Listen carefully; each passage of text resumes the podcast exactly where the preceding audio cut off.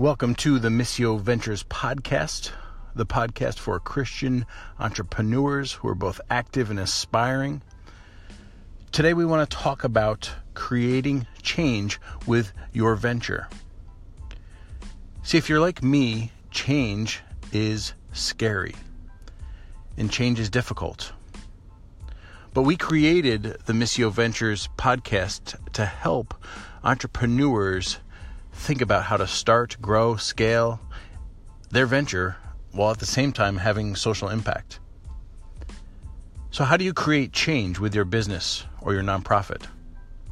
Today, I want to talk about two ideas. Change can happen in one way through mandated change. So, you can mandate change. It could be um, a policy or it could be a declaration. It could be a way to say, hey, this is what we're going to do and this is how we're going to change things. It could be a solution that you try to provide through your nonprofit for something that's broken. It could even be a product. You're trying to create change by creating this product. And the challenge that we have by mandating change is that we negate the very user, the end user of the product or service that we're trying to create.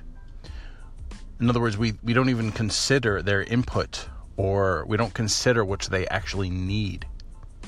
Mandating change can be authoritative and it can disenfranchise people. Sometimes it's quicker, sometimes mandating change um, makes things move um, and uh, not only quicker but makes um, better decisions. But I want to I want to introduce another way. The second way we can create change through our venture, again, whether it's a business or a nonprofit, is by movement. See, movement is about influence.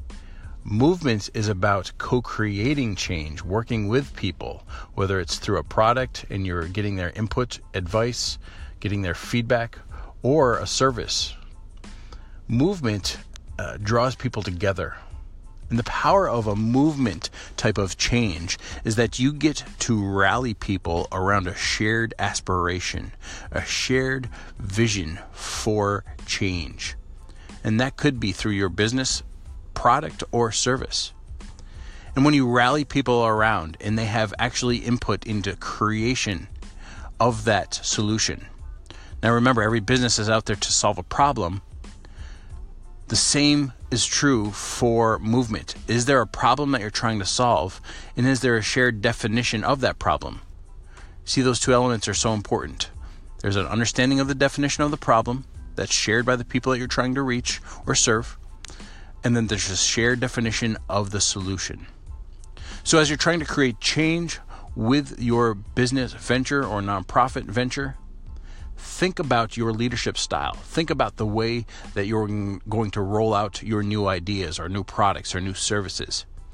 Are you taking the time to co create those, get feedback, learn, and listen?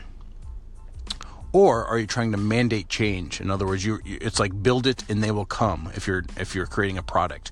Or if you're creating a service or um, uh, trying to do community change um, trying to just sell people a solution versus bringing people into the conversation creating a table setting a table for conversation feedback um, and understanding to occur so that you can develop the best solution to meet those needs Less focus on building a movement, not mandating change.